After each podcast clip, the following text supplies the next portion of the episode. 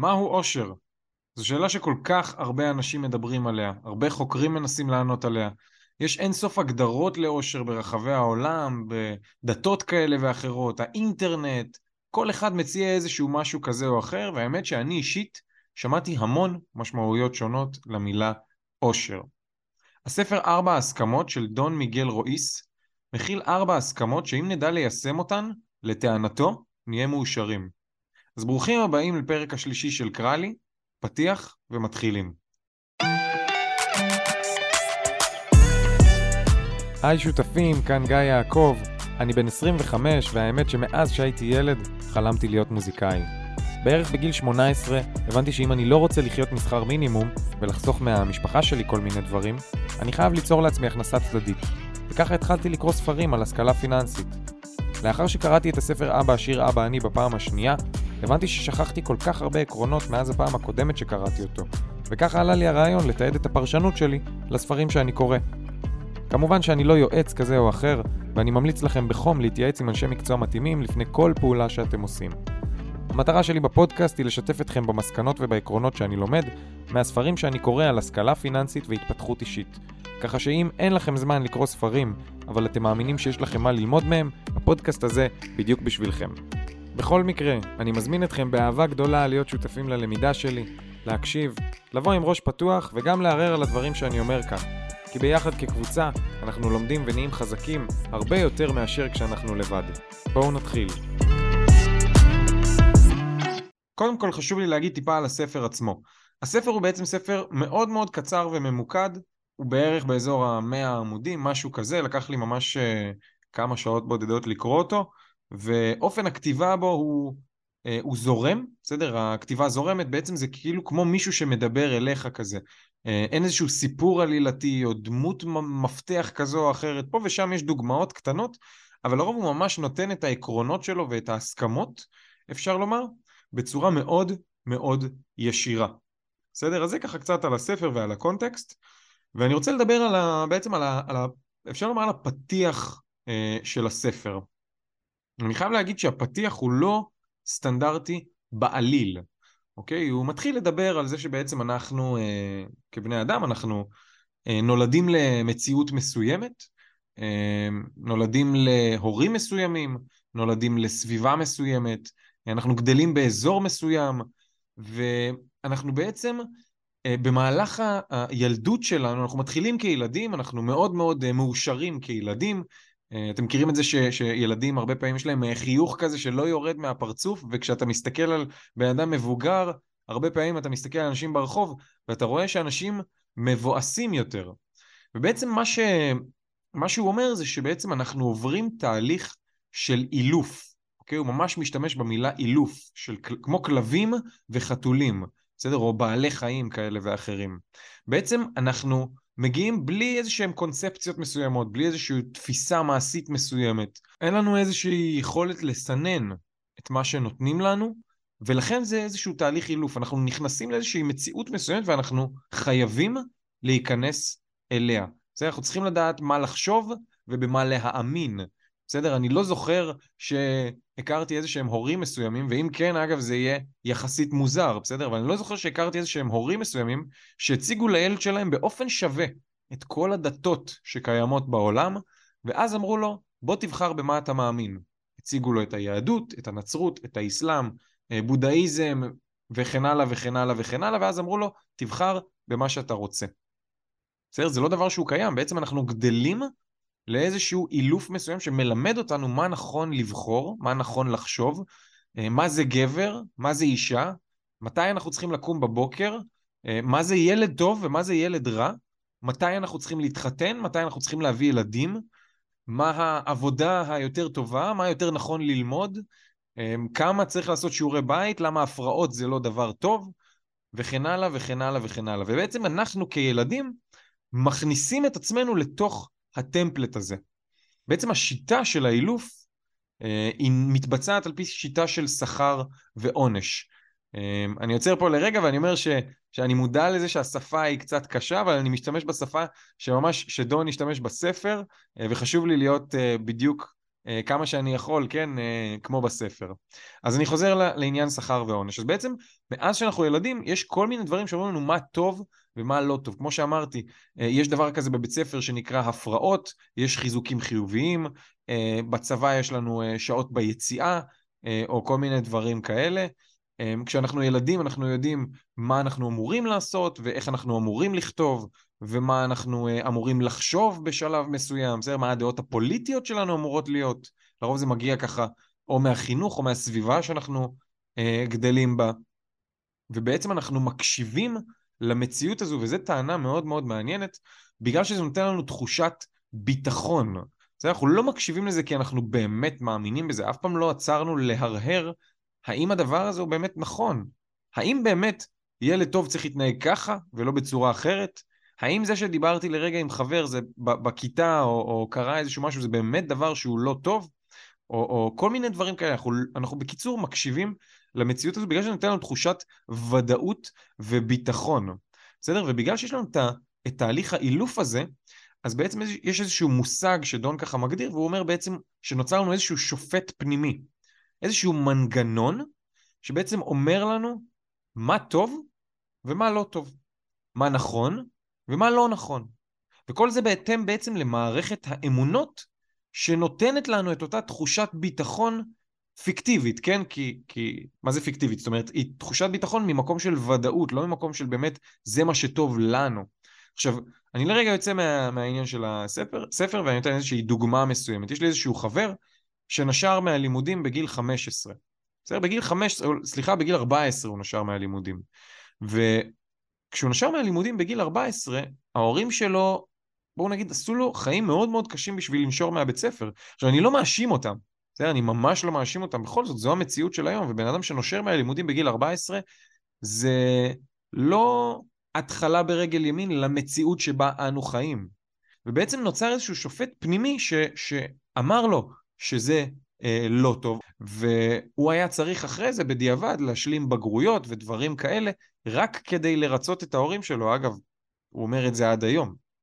בסדר? הוא לא חושב שהוא היה צריך את זה, הוא עושה, והוא עושה יופי של דברים, בסדר? הוא הקים עסק, ובן אדם ככה מדהים, באמת. אז בעצם אנחנו חיים לפי מערכת האמונות והדברים שנותנים לנו.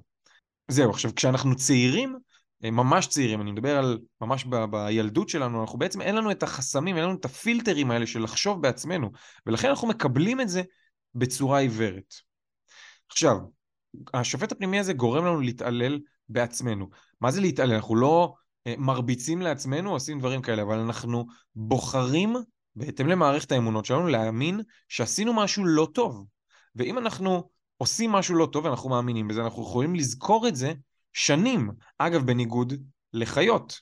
אם חיה עשתה איזשהו משהו, היא לא הולכת וזוכרת ואומרת, אוף, איזה פדיחה עשיתי אז, או איזה באסה עשיתי, כש, אה, מה שעשיתי שם, שלא הצלחתי לתפוס את החיה ההיא, או שלא הצלחתי להביא מספיק אוכל כזה ואחר. הן פשוט ממשיכות בחיים שלהן. ואנחנו, כבני אדם, בעצם פיתחנו לעצמנו את השופט הפנימי הזה, ש, שבעצם גורם לנו לזכור בין אם זה את הפדיחות שעשינו בעבר, ואת הדברים שעשינו מלפני כמה שנים, תיזכרו לרגע בפדיחה שהייתה לכם בעבר, שעשיתם אותה ואתם זוכרים אותה עד היום. אני בטוח שלכולנו יש איזושהי פדיחה כזו, לפחות אחת, בסדר? אם לא יותר. אה, והרבה מאיתנו מתביישים בזה, אנחנו מלקים את עצמנו בכל העניינים האלה. אז בעצם יצרנו עם עצמנו כל מיני הסכמים, זה המונח הבא שככה דון מדבר עליו, יצרנו כל מיני הסכמים כמו את זה אני לא יכול לעשות, או הדבר הזה לא יצליח לי. אני לא יכול לפרוש מהלימודים בגיל 14 ולהצליח בעסקים, או להצליח, ב, ב, ב, לא יודע, בזוגיות, כי זה לא ייראה טוב, כי אנשים לא ירצו להיות איתי.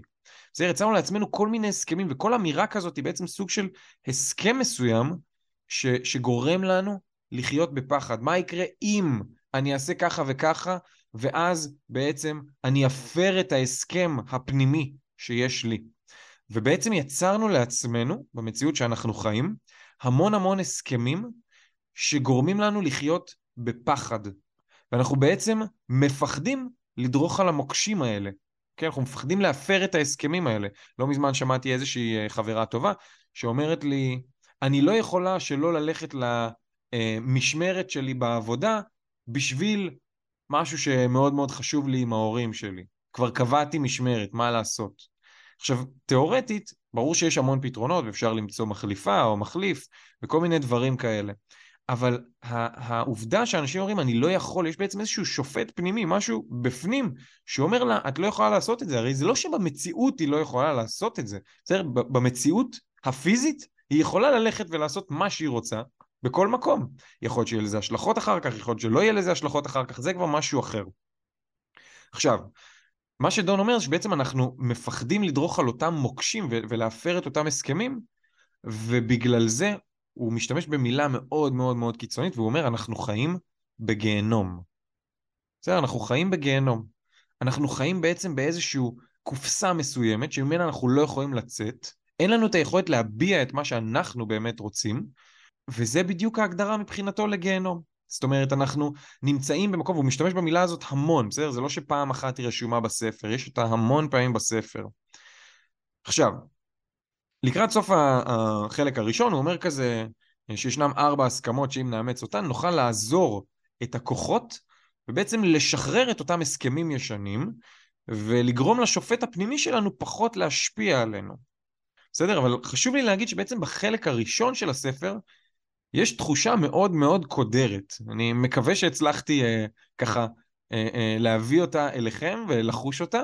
אה, לא שאני רוצה שתחושו תחושה קודרת, אבל בא לי ככה אה, לסכם לכם את הספר בצורה, אה, לפחות שאני ככה תפסתי אותו. אבל כמו שנתתי לכם פה המון ביטויים מהספר, אתם מבינים אותם כבר, השופט הפנימי שלנו, משהו שאומר לנו מה טוב ומה לא. בין אם זה ההסכמים הקיימים שלנו, הסכמים ישנים בתקווה, תכף הם יהיו ישנים, כי הוא אומר איך לשחרר את אותם הסכמים ולהפוך בעצם אותם להסכמים חדשים. ובעצם אנחנו מפחדים לדרוך על מוקשים, ובגלל זה אנחנו חיים בגיהנום, אנחנו חיים בקובייה מסוימת. אוקיי, אז בואו נתחיל לדבר על, ה, על ההסכמות, יש בעצם ארבע הסכמות, שהם אה, יובילו אותנו להשתחרר מהמציאות היומיומית הזו, המתוארת, אה, ובעצם לחיות בגן עדן ולא בגיהנום. אגב, אני רוצה להגיד בשלב הזה, שכשקראתי את הספר, ובחלק הזה, כשסיימתי את, ה, את הפתיח להסכמות אפשר לומר, אז בעצם זה עשה לי, מי שראה את הסרט המטריקס, זה uh, עשה לי איזשהו כאילו מחשבה לכיוון הזה, זאת אומרת אנחנו חיים באיזושהי מציאות מסוימת, זה מה שככה הסופר טוען, ואנחנו לא מודעים אליה בכלל, רוב האנשים אפילו לא מודעים לזה, מבחינתם זה, זה מה שצריך זה לנקות את הבית uh, כל יום, זאת אומרת אי אפשר בלי, זה לא יכול להיות, זה חובה. אה, אנחנו חייבים אה, ללמוד בבית ספר ואז באוניברסיטה, ואז, אה, או לעשות צבא ואז אוניברסיטה, ואז ללכת לשוק העבודה, ו- וכן הלאה וכן הלאה וכן הלאה. והרבה אנשים אפילו לא מכירים בתבניתיות הזאת. בסדר? אז בואו נדבר על ההסכמה הראשונה, והיא לשמור על טוהר המילה. ואני רוצה להסביר את, ה, את העניין הזה, זה משהו שאני ככה אה, אה, שמעתי עליו בעוד כל מיני מקומות, אין ספק שהספר חידד את זה ברמה מאוד מאוד טובה, אה, ובעצם למילים יש כוח, אוקיי? זה, זה, זה המהות הגדולה ביותר, למילים יש כוח, המילים שאנחנו אומרים בלי שאנחנו שמים לב יכולים להיכנס לאנשים לתת מודע ולהיות מעין, אגב בספר ממש משתמשים במילה רעל, אז, אז יש, יש את המילים שאנחנו אומרים והן יכולות להיכנס לאנשים למוח ולהשאיר אותם בקובייה שלהם, בגיהנום ש, שקוראים להם בספר בעצם, לעד. אוקיי? אנחנו יכולים להגיד איזה משפט שהוא לא במקום, ומישהו יזכור את זה בצורה כזו או אחרת, וזה משהו שבעצם אנחנו, או החברה שלנו, מאוד מאוד מאוד אה, רגישים אליו. ואני אתן לכם איזושהי דוגמה. בואו נגיד שיש בני זוג, והגבר רוצה לפתוח עסק, ואשתו אומרת לו, תקשיב, אתה לא יכול לפתוח עסק, אנחנו בקרוב מביאים אה, ילד, זה מסוכן מדי. אוקיי, עכשיו, הבן אדם שרוצה לפתוח את העסק, הגבר שרצה לפתוח את העסק לצורך הדוגמה שלנו, בעצם לא יכול כרגע לפתוח עסק, הוא יודע מה אה, אה, בת הזוג שלו חושבת אולי זה אפילו סכנה לזוגיות, כי אם הוא יעשה את זה, אז הוא יעשה משהו שהיא לא רוצה. בגלל שהוא לא יכול uh, uh, לפתוח עסק, ועסק זה משהו שהוא מסוכן, אז הוא מבין שכל החיים הוא צריך ללכת במה שנקרא בשביל הבטוח, אוקיי? וזה יכול למנוע ממנו, uh, החל מ... אני מקדם את זה ומקדם את זה, מללכת לטיולים uh, ולנסוע בחוץ uh, כש, כשיש גשם, ולעלות על מטוס, כי זה משהו שקצת הפחיד אותו בעבר, והוא לא רוצה ללכת למקומות מסוכנים. בעצם המילים שלנו, יש להם המון המון כוח. אוקיי? יש המון כוח לאיך שאנחנו מדברים. עכשיו, אם אנחנו אומרים לעצמנו דברים כמו, אוף, איזה טיפש אני שניסיתי לעשות ככה וככה, שניסיתי להשקיע בשוק ההון והפסדתי לא משנה כמה כסף, בסדר? יש לזה בעצם איזושהי השפעה הרסנית בתת מודע שלנו. בסדר? ואני מאוד מאוד מאוד מתחבר לכלל הזה. אנחנו צריכים מאוד לשים לב למילים שאנחנו אומרים, בין אם זה אנחנו כהורים לילדים, אנחנו לחברים שלנו, או אנחנו לעצמנו אפילו. בסדר? ואנחנו יכולים להפוך את הכוח הזה של המילים לכוח מניע. בעצם רוב האנשים לוקחים את, ה, את המילים שלהם ומשתמשים בהם כאיזשהו כוח שתוקע אותם. הממשלה ככה, אז אני לא יכול לעשות ככה, אני לא יכול להרוויח כסף במדינה, אי אפשר לחנך היום את הילדים בגלל דור הסמארטפונים וכל מיני דברים כאלה. אבל אם אנחנו נהפוך את המילים שלנו ונפרגן גם לעצמנו וגם לסביבה שלנו, אז אנחנו נתחיל לתפוס דברים אחרים, ואנחנו נכניס גם לתת מודע שלנו איזשהו, אה, אה, אפשר לומר, אמונות אחרות, או, או הסכמים אחרים לאט לאט. כמובן שיש עוד כמה הסכמות, ואז אה, נוכל להיות קצת יותר ככה אה, ברורים בעניין הזה. זהו, אז זה ככה לגבי עניין ההסכמה הראשונה, לשמור על תואר המילה, להבין כמה זה חשוב לדבר בשפה שהיא אה, מקדמת, שפה שהיא חיובית, שפה שהיא רותמת, בסדר? למילים שלנו יש המון המון כוח. ההסכמה השנייה היא אל תיקחו שום דבר באופן אישי. לא לטובה אגב ולא לרעה. בסדר, הוא, הוא נתן דוגמה האמת בספר, אני אתן אותה. הוא אומר שיש איזושהי אה, ילדה שאימא שלה אמרה לה כשהיא הייתה צעירה, שהיא שרה לא יפה. הילדה הזו, עם כמה שהיא רצתה להיות מוזיקאית כשהיא הייתה ילדה, היא מעולם לא שרה עד גיל 25. וכשהיה לה איזשהו משהו כזה וכזה, היא פתאום נזכרה שזה מה שאמרו לה, וזה משהו שיכול לחסום אותה לאורך שנים. יכול להיות שהיא לא תעשה את המקצוע שהיא רצתה לעשות, היא לא תעסוק במוזיקה, משהו שהיא כל כך אוהבת, מאז שהיא ילדה, בגלל כל מיני מילים שאימא שלה אמרה לה. עכשיו, יכול להיות שבאותו רגע שאימא שלה אמרה לה שהיא לא שרה יפה, היא לא באמת התכוונה לזה שהיא לא שרה יפה, שהילדה לא שרה יפה, אלא האימא פשוט הייתה ברכב באיזה אמצע שיחה, ואז היא אמרה לה, את לא שרה יפה. אבל בלי שאנחנו שמים לב, אה, בעצם הילדה לקחה את זה למקום אישי, אגב, היה פה גם את תואר המילה, אבל אה, זאת אומרת, האמא אמרה דברים שלא כל כך קידמו את הילדה, אבל הילדה בעצם לקחה את זה אליה, היא אמרה, אני לא מספיק טובה בשירה. כשאנחנו בעצם לא לוקחים שום דבר באופן אישי, אנחנו בעצם מפתחים סוג של חסינות להסכמים שעתידים להגיע. בעצם כל מיני משפטים שאנשים יגיע, יגידו לנו, ו, ודברים שהסביבה שלנו תיתן לנו, אז אנחנו בעצם נפתח חסינות לזה, כי אנחנו נגיד זה לא קשור אליי, זה קשור לצד השני, ובעצם למערכת האמונות שלו, אין לזה שום קשר אליי. סתם דוגמה, ההורה שלי שיגיד לי, אה, לך תלמד אה, אה, מקצוע כזה וכזה, לך תלמד מדעי המחשב, זה האמונה שלו, זה לא קשור אליי. הוא רוצה להמליץ לי את זה כי הוא רוצה טוב בשבילי, אבל הוא רוצה את זה לפי מה שזה, שבעיניו נתפס כטוב. בסדר, אני מקווה שזה ככה מתחבר לכם ו- וזה לא נשמע כמו איזה בליל של מילים שאני אה, זורק לאוויר, אבל בקיצור, אנשים פועלים לפי מערכת האמונות שלהם, ואין לזה שום קשר אלינו. אין לנו בעצם למה לקחת אובר אחריות על דברים שהם עושים, ועל דברים שאנחנו לא יכולים אה, לשלוט בהם. אני רוצה לתת לכם אה, איזושהי דוגמה בעניין הזה, של לא לקחת משהו באופן אישי, דוגמה ככה קצת מצחיקה. כשאני אה, נרשמתי לאוניברסיטה לתואר שאני לומד, אז בעצם אה, הייתי אמור לשלם מקדמה כלשהי, היה לי נגיד שבועיים, אני לא זוכר כמה זה היה, אבל נגיד שבועיים לשלם את המקדמה. עכשיו, לא שילמתי את המקדמה בשבועיים האלה, חשבתי שאני צריך לשלם אותה עד לתחילת הלימודים. לא שמתי לב לאיזשהו מייל. עכשיו, איזה חודשיים לפני תחילת הלימודים, אחרי שכמובן פג התוקף שלי, אה, של, ה, של הזמן של המקדמה, התקשרתי לאוניברסיטה, שאלתי אה, איך אני משלם את המקדמה. בסדר, רציתי לשלם את המקדמה. לא חיכיתי עד לרגע האחרון, אבל גם לא שילמתי אותה ישר.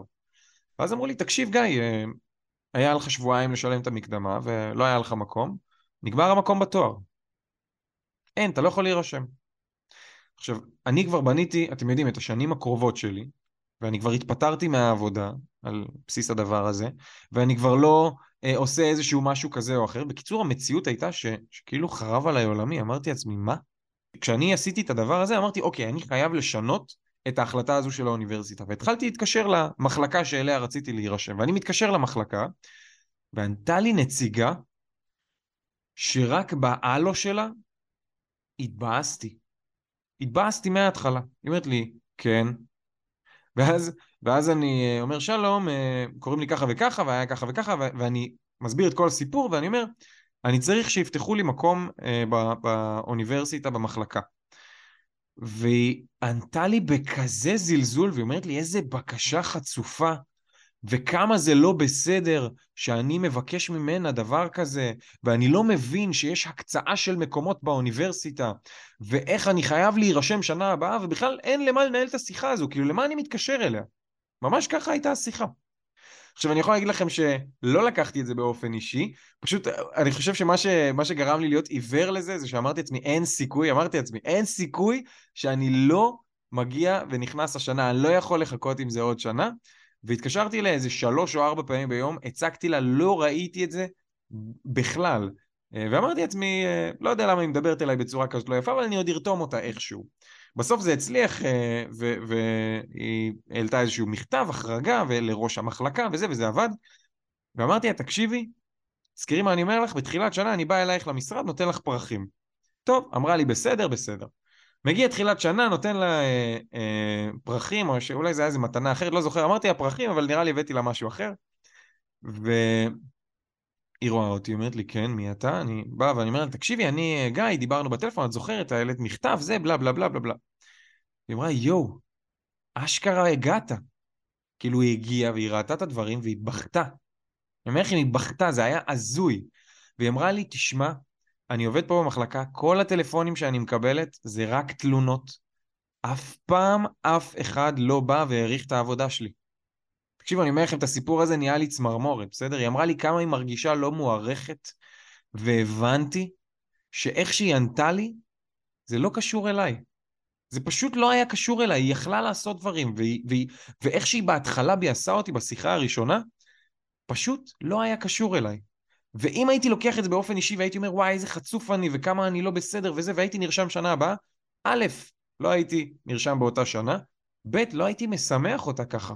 בסדר, אז אל תיקחו דברים באופן אישי, זה מסקנה שאני סופר מסכים איתה, או הסכמה במקרה של הספר הזה, אה, שאני סופר מסכים איתה, והיא מדהימה בעיניי. גם אתם חושבים שהנושא שדיברנו עליו הוא פשוט חשוב בטירוף? אז זה זמן טוב להזכיר לכם שאם יש מישהו שאתם יודעים שגם הוא יחשוב כמוכם, שלחו לו את הפרק ממש עכשיו. על הדרך גם תעזרו לי להפיץ את הקהילה שלנו. אני יודע שזה יכול להיראות לכם כמו משהו קטן, אבל שתדעו שמבחינתי זה פשוט אדיר. אז תשתפו את הפרק עם אדם אחד שאתם אוהבים, ואני בינתיים חוזר לפרק. זהו, ההסכמה השלישית שאני רוצה לדבר עליה היא בעצם אל תניחו הנחות. זה ככה דון אומר, ו... וזה משהו האמת שאנחנו עושים אותו בלי לשים לב. זאת אומרת, אנחנו חושבים שאנחנו מכירים כל מיני דברים, כי יש לנו ניסיון חיים, כי אנחנו מכירים את הבן אדם שאנחנו מדברים איתו, כשלא יודע, קורה כל דבר כזה או אחר, אנחנו מרשים לעצמנו להניח הנחות. ובעצם כשזה קורה, אנחנו עושים משהו שהוא אפילו, אפילו לא פייר הייתי אומר. אנחנו לא נותנים צאנ, צ'אנס לצד השני, ואנחנו לא נותנים לו את האפשרות בכלל לעשות משהו שאנחנו רוצים שהוא יעשה, אנחנו לא נותנים לו את האופציה להפתיע אותנו. בסדר? זה משהו שהוא מוקש רציני בהרבה מערכות יחסים, כי אנחנו מבחינתנו כאילו כבר מכירים את הבן זוג שלנו, את הבת זוג שלנו, אנחנו אומרים, מה, אני כבר יודע איך הוא יגיב, אז, אז אני מבין מה אני צריך לעשות, מה אני לא צריך לעשות. אתם בטח מכירים את זה שחבר אחד שלכם אומר לכם כמה הוא נפגע מחבר שני, בגלל שהחבר השני לא דיבר איתו הרבה זמן, או איזה משהו כזה, ואז החבר האחד, זה שמדבר איתכם, מניח שה, שהחבר השני לא רוצה להיות איתו בקשר, או לא אוהב אותו, או חושב איזה משהו, והוא שואל אתכם האם קרה משהו וזה, והחבר האחד הזה יכול לפתור את כל הסיפור הזה במשהו מאוד מאוד פשוט, וזה פשוט להרים טלפון לאותו חבר שני ולשאול אותו מה קרה. הכל בסדר? לא להניח שקרה איזשהו משהו, לא לבוא ולהגיד, רגע, עד עוד איזשהו יום מסוים אה, אה, דיברנו המון, ופתאום אנחנו לא מדברים, אז אה, בטח קרה משהו, אז עכשיו אני מחכה שהוא יתקשר אליי ויגיד לי, למה? למה? אולי משהו קרה לאבא או לאימא של אותו חבר שני. אולי יש איזו בעיה רפואית שהתגלתה, או משהו קרה עם הכלב או הכלבה שלו, מאיפה אתה יכול לדעת? עכשיו, אני יודע, זה נשמע כמו ריב מיותר לגמרי, אני ממש מסכים עם זה, אני משתדל כמה שפחות להיות בדברים כאלה, אבל תשימו לב שדברים כאלה קורים סביבנו כל הזמן. וחברויות יכולות להתפוצץ או להיעצר, אפילו חברויות אגב של 10 ו-15 שנה, בגלל שטויות. הנחות זה ממש מוקש בגלגלים מבחינתנו, והפתרון לזה הוא פשוט. בסך הכל צריך להרים טלפון, לשאול שאלות, ולא להניח שקרה איזשהו משהו. ואני יכול להגיד שלחלק מהאנשים, הם עושים את ה... הם, הם מעדיפים להניח הנחות, כי לא נעים להם אה, אה, לשאול שאלות, לא נעים להם לבדוק ככה וככה, לא נעים להם לעשות פה ולעשות שם. ובגלל הלא נעים הזה, אז, אה, אז אנחנו מניחים הנחות והרבה פעמים שגויות. בסדר? אז זה ככה לגבי ההסכמה השלישית. ההסכמה הרביעית שדון מדבר עליה בספר היא תעשו כמיטב יכולתכם. בגלל שאנחנו לא לוקחים דברים באופן אישי, אה, ההסכמה השנייה שדיברנו עליה, אני מזכיר לכם, אל תיקחו שום דבר באופן אישי, אז, אז בעצם הביטחון העצמי הוא לא נשאב מבחוץ, בסדר? כי אם אנשים מחמיאים לנו יותר מדי, או מורידים אותנו יותר מדי, אנחנו לא שואבים את הביטחון העצמי שלנו משם, אנחנו שואבים אותו מבפנים, מאיזושהי יושרה פנימית, שבעצם אומרת שאנחנו אה, מבינים מה אנחנו עושים, ולכן אנחנו רוצים לעשות כמיטב יכולתנו. בסדר? בגלל שאנחנו בעצם לא שואבים את הביטחון העצמי מבחוץ, אז, אז העובדה שנעשה כמיטב יכולתנו בעצם אומרת שאנחנו נדע ברמה הפנימית עם עצמנו, שעמדנו במאה אחוז בסטנדרטים שאנחנו מציבים לעצמנו. עכשיו אנחנו תמיד נעשה את זה בהתאם למצב שלנו ו- ולא בהתאם למקסימום ש- שאיכשהו אפשרי. זאת אומרת אם אני כרגע אה, חולה בימים האלה, אז בימים האלה יכול להיות שמיטב יכולתי זה פחות מאשר הימים שאני בריא. זה הגיוני, אם בדרך כלל ב- אני מקליט פרק בפודקאסט לא יודע, אחת לשבוע וחצי, אז בגלל שאני חולה עכשיו, אני עושה אחת לשלושה שבועות, כי היה לי איזושהי מחלה מסוימת, אז, אה, אז בעצם זה, זה בסדר. תעשו כמיטב, כמיטב יכולתכם, בהתאם בעצם למצב שלכם. עכשיו יש נקודה עדינה פה, וזה בעצם, אל תעשו יותר ממיטב יכולתכם. אנחנו צריכים למצוא בעצם את האיזון. למה חשוב לא לעשות יותר ממה שאנחנו יכולים? כי אם נעשה יותר מה... מה זה יותר ממיטב יכולתכם? זאת אומרת, אל אל תיקחו את עצמכם לקצה, בסדר? זה, זה המסר העיקרי. למה? כי אז אנחנו בעצם נעייף את עצמנו, וגם נעשה לא טוב את מה שאנחנו עושים, גם נעשה את זה בחוסר הנאה, וגם יימאס לנו ממה שאנחנו עושים. ובעצם בלונגרן אנחנו נשיג תוצאה הפוכה ממה שאנחנו רוצים. בסדר? אז המטרה בלעשות כמיטב יכולתנו היא פשוט לעשות את המקסימום שהוא מרגיש לנו טוב, שהוא נכון, אמ, ושבאמת, כמיטב יכולתנו, מה שנקרא. עכשיו חשוב לי להגיד שככה, כשאנחנו עושים כמיטב יכולתנו, גם אם אנחנו לא מקבלים תוצאה רצויה, נוכל להיות שלמים איתה. לא נצטרך להלקוט את עצמנו. ואני אתן לכם דוגמה. נגיד שלי עכשיו אה, אה, היה איזשהו, לא יודע, מבחן מסוים, הנה יש לי אה, מישהי שאני מכיר שהיה לה מבחן לשכה ב- ב- בלשכת עורכי הדין, בסדר, מבחן ככה לא פשוט בכלל, והיא אומרת לי, תשמע גיא, קראתי את עצמי חודשים חודשים, והיא קיבלה שלוש נקודות מתחת לעובר, זאת אומרת, היא צריכה לחכות ועדיין לא יכולה לקבל רישיון של עורך הדין. היא אומרת לי, שאלה אחת, שאלה אחת הייתה מספיקה לי. ומהצד השני, היא אמרה לי גם בהמשך השיחה, כששאלתי אותה כמה למדת וזה, היא אומרת לי, תשמע, האמת לא יכולתי לעשות יותר. לא יכולתי לעשות יותר. למדתי מבוקר עד לילה, במשך כמה חודשים טובים, לא זזתי, ואני אחת שקשה לי ככה ללמוד uh, ברצף. היא אומרת לי, ישבתי על הכיסא, חרשתי את החיים, לא יכולתי לעשות יותר, עשיתי כמיטב יכולתי.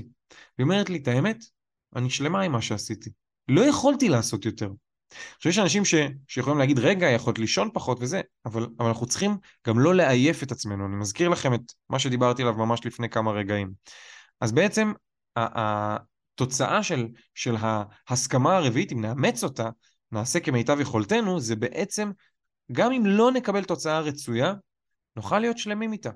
לא נצטרך להגיד לעצמנו שלא עשינו מספיק וכל מיני uh, דברים כאלה. עכשיו, יש איזשהו עניין שדיברו עליו ככה בכמה משפטים uh, בספר, הוא לא זכה להסכמה ממש, uh, אבל אני רוצה לתת לכם הסכמה חמישית ממני, ושוב אני אומר, זה ממני, זה לא מהספר, uh, ודיברו עליו ממש בכמה מילים. Uh, ואמרתי לעצמי, זה כל כך נכון, ואני פשוט חייב להכניס את זה גם לסיכום ולפרק הזה, וזה בעצם על הוקרת תודה.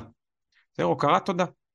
קודם כל הוקרת תודה, מי שלא מכיר, זה, זה איזשהו, בעצם, זה בעצם היכולת שלנו להגיד תודה על הדברים שיש לנו. לא לראות דברים כמובן מאליו. אז, אז הוקרת תודה זה בעצם להיות בהודיה, אה, להוקיר תודה על כל מה שיש לי בחיים, בין אם זה על העובדה שכרגע אני יכול לדבר אליכם, בין אם זה כרגע על העובדה שאתם שומעים אותי, אה, ובין אם זה כרגע כשאני, לא יודע, אני מסתכל ימינה ואני רואה אה, אה, ספרים לצידי, ואני מסתכל שמאלה ואני רואה אה, את הגיטרה שלי, וכל מיני דברים כאלה. אני, אני רואה את הגיטרה שלי, אני נהנה מה, מהיכולת שפיתחתי במוזיקה, להוקיר תודה על דברים שהם כביכול אה, אה, סטנדרטים בחיים שלנו, על העובדה שאנחנו יכולים ללכת. תחשבו על זה. מי שאף פעם לא הוקיר תודה ו- ושומע את זה פעם ראשונה, אני בטוח שזה מפיל המון אסימונים. להגיד תודה על העובדה שאנחנו יכולים ללכת. תחשבו מה זה חיים בלי היכולת ללכת. תחשבו מה זה חיים בלי היכולת לראות. אתם יודעים, אני השנה ביחד עם חברה שלי, אה, נרשמנו לאיזושהי התנדבות ו- ואנחנו מאמצים כלבת נחייה. בסדר? יש לנו אה, לגדל אותה שנה, ואז אנחנו מוסרים אותה אה, לחינוך לעיוור. היא ממשיכה את החינוך והולכת אחרי זה לעיוור. תחשבו מה זה לא לראות. והאמת, זה לא דוגמה שתכננתי לתת, אבל אני ככה רוצה לתת לכם את הדוגמה הזו. כשאנחנו באנו לקבל את הכלבה, קוראים לה ג'ינה, אז כשבאנו לקבל את ג'ינה במרכז לכלבי נחייה, הגענו ו... ובמקרה היה אה, עיוורת שבאה לקבל כלב, ממש במקביל אלינו. וראינו אותה מהצד, היא בכתה, אתם לא מבינים, היא לא רואה כמה שנים טובות, היא ילדה שלאט לאט איבדה את הראייה שלה, אה, הייתה בגיל 17 כשהתחיל להידרדר לה הראייה, אם אני לא טועה, ובגיל 22 כבר לא ראתה כלום, והיא מחכה כבר איזה חמש שנים לכלב נחייה. והיא שמעה שיש איזשהו, אה, מה שנקרא, חבר'ה שמגיעים לקבל כלב, והיינו איזה עשרה כלבים ש, שככה לקחו אותם, ו, והיא באה אלינו והיא ביקשה לדבר איתנו. והיא בכתה בקול שלה, היא הייתה מדהימה. אנחנו ישבנו שם כולנו, וזה נתן לנו מוטיבציה אדירה לעשות את החינוך של הכלבה הזו בצורה הטובה ביותר. אתם לא מבינים, וגם אני לא מבין, בסדר? זה לא שאני אומר אתם כי זה אתם. אנחנו לא מבינים מה זה לא לראות. ואנחנו צריכים להכיר תודה על זה, לראות את הצבעים שיש בחוץ. בסדר? אתם יודעים שסטיבי וונדר, שהוא מוזיקאי שאני מעריך אותו בצורה בלתי רגילה, אה, יש איזשהו משפט שהוא אמר שהוא מוכן, תקשיבו, זה בן אדם כאילו, רק ש... לפני שאני אגיד את המשפט שהוא אמר, זה בן אדם שהוא, יש לו השפעה אדירה בעולם. הוא עשה מוזיקה, ואני בטוח שהוא נהנה מהמוזיקה, יש לו שמיעה מדהימה, והוא כותב מדהים, והוא יודע לנגן על כל כך הרבה כלים. באמת מוזיקאי בחסד עליון, ממש בחסד עליון. ו, והוא הוא, הוא תמיד אומר, ש, או בוא נגיד אמר בהזדמנות כזו או אחרת, אמ, שהוא היה מוכן לראות פעם אחת את הזריחה ולעצור את החיים שלו. פשוט למות. הוא רוצה פעם אחת להבין מה זה הדבר הזה שנקרא זריחה. ואנחנו אנשים שראינו את הזריחה, מבחינתנו זה לא דבר שאנחנו אומרים עליו תודה ביום יום. ואני אומר, הוקרת תודה זה משהו שהוא פשוט מדהים. אני אגב אה, ניסיתי ככה תקופה ארוכה, אני מודה, אה, היה לי לא פשוט להכניס את ההרגל הזה לחיים, אה, אבל הצלחתי לפני כמה חודשים, התחלתי להתאמן בחדר כושר ואמרתי לעצמי שאני מתחיל כל אימון בשש דקות ריצה על, על ההליכון. למה שש דקות? השד יודע, אבל אני מתחיל כל אימון בשש דקות ריצה על ההליכון, ואני מוקיר תודה על משהו. זה יכול להיות על שיחה שהייתה לי אתמול עם בת הזוג שלי, זה יכול להיות על היכולת שלי לראות, זה יכול להיות על זה שלמדתי מוזיקה והרגשתי שאני מגשים לעצמי חלום, זה יכול להיות אה, על כל דבר שיש לי בחיים, על חבר ספציפי, על שיחה ספציפית ש, שהייתה לי, ו, ואני אומר לכם, זה משהו שאני מתחיל אימון ואני מתחיל את היום ב, ב, פשוט בכיף הרבה יותר גדול. זה נותן לנו כאילו פרספקטיבה למה שיש לנו. אז הסכמה חמישית, ששוב אני אומר, היא ממני, והיא לא מהספר, אבל אני ממש ממש ממליץ לכם ככה לנסות ו- ולעשות את זה ככה אה, אחת ליום או אחת למתי שתרצו. אה, וחשוב לי להגיד שההרגל של בעצם, ובזה אנחנו נסיים את הפרק, ההרגל של לקחת את ארבעת ההסכמות האלה ובעצם להטמיע אותם בחיים שלנו ולהפוך אותם להרגל, זה האתגר שיש לנו. בסדר? זה יהיה מאוד קשה לקחת את זה, כי אנחנו בעצם, ואני חוזר טיפה לאווירה הקצת קודרת שהייתה בהתחלה ולמציאות הקודרת שדון יצר, יצר לנו, בעצם יש לנו שופט פנימי שכבר שנים אנחנו רגילים לתת לו לנהל אותנו ולהגיד לנו מה טוב ומה לא טוב. יש לנו מערכת אמונות ששנים אנחנו הולכים לפיה. ובעצם ההרגל, או יותר נכון היכולת שלנו לסגל הרגל חדש, היא תיתן לנו לצאת מהמטריקס הזה ומהקובייה שבה אנחנו חיים, מהגיהנום כמו שקוראים לו בספר, ובעצם ללכת לגן עדן שלנו. אז זה ההסכמות שכדאי להיזכר בהן וכדאי ככה להכיר אותן ולנסות כל יום אה, אה, לאמץ אותן. ואני יכול להגיד לכם שההמלצה שהייתה בספר לאיך לעשות את זה, זה להסתכל על זה במנות קטנות. להסתכל על זה כהיום. היום אני מקשיב לארבעת ההסכמות. אני אה, הוספתי לכם את החמישית, מי שרוצה שייקח, מי שלא זה גם בסדר. אבל היום אני שומר על תואר המילה, אני לא לוקח שום דבר באופן אישי, אני לא מניח הנחות, ואני עושה כמיטב יכולתי. ובעצם אומרים גם בספר, כשאנחנו עושים את הדבר הזה, אנחנו כאילו מתנתקים מהכבלים של הסביבה, אה, וכשאנחנו יודעים לעשות את זה, אנחנו פשוט הרבה יותר מאושרים, כי אנחנו לא תולים את עצמנו בדברים מבחוץ. זהו זה שותפים, סיימנו להיום. אם למדתם משהו חדש או אם סתם נהניתם מהפרק, תצטרפו לקבוצת הוואטסאפ השקטה של הפודקאסט ותקבלו עדכון כשיוצא פרק חדש. הקישור לקבוצה נמצא בתיאור פרק בפלטפורמה שבה אתם מאזינים לי. ואם אתם רוצים לעשות משהו טוב, משהו קטן שיעזור לי להמשיך וליצור לכם תכנים, תשלחו ממש עכשיו את הפרק למישהו שאתם אוהבים. זה אולי נראה לכם לא כזה חשוב או מעשה קטן, אבל מבחינתי כל אדם חדש שמצטרף לקהילה שלנו זה משמעותי מאוד. אז מזכיר לכם שני דברים, כנסו לקבוצת הוואטסאפ השקטה שלנו ותשלחו את הפרק למישהו שאתם אוהבים. נתראה בפרק הבא. ביי ביי.